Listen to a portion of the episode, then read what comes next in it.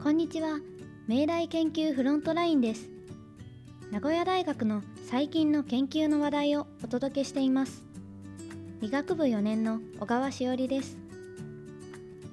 第35回目の今回は光と免疫療法を組み合わせた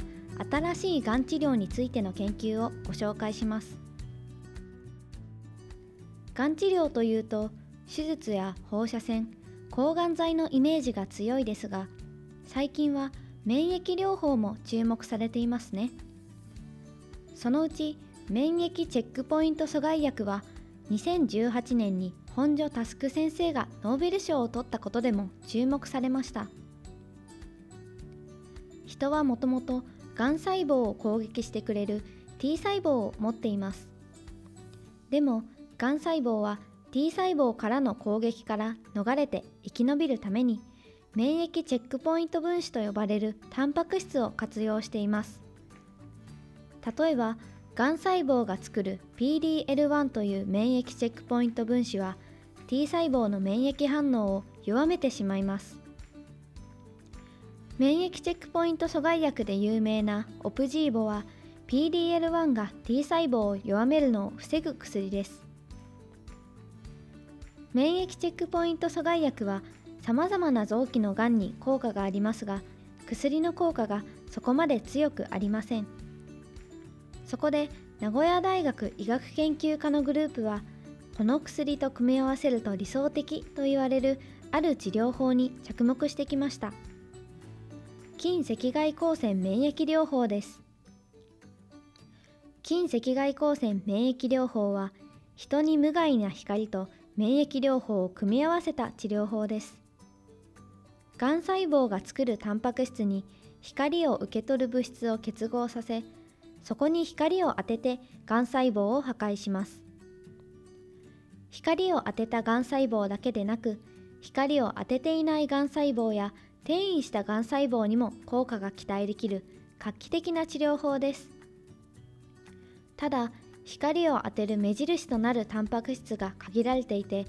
治療を受けられる患者さんも限られていました。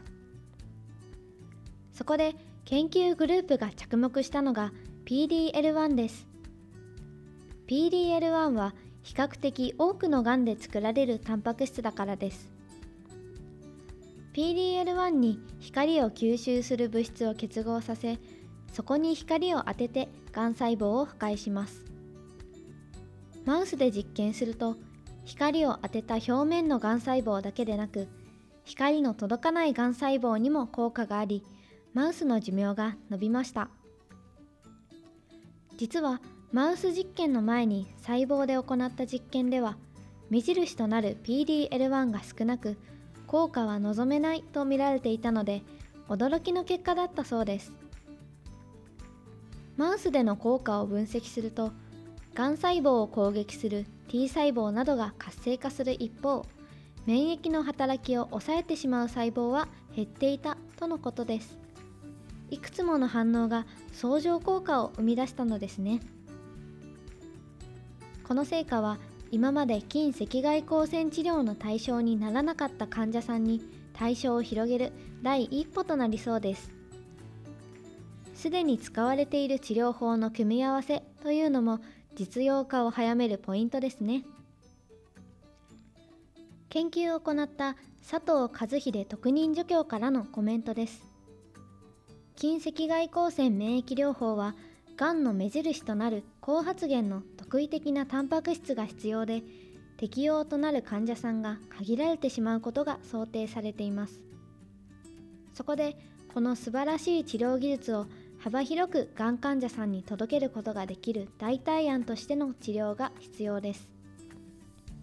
その治療標的として PDL1 は有望と思われ高発現の特異的な標的を持たないがん患者さんへの近赤外光線免疫療法の治療手段の選択肢の一つとなり得ると考えています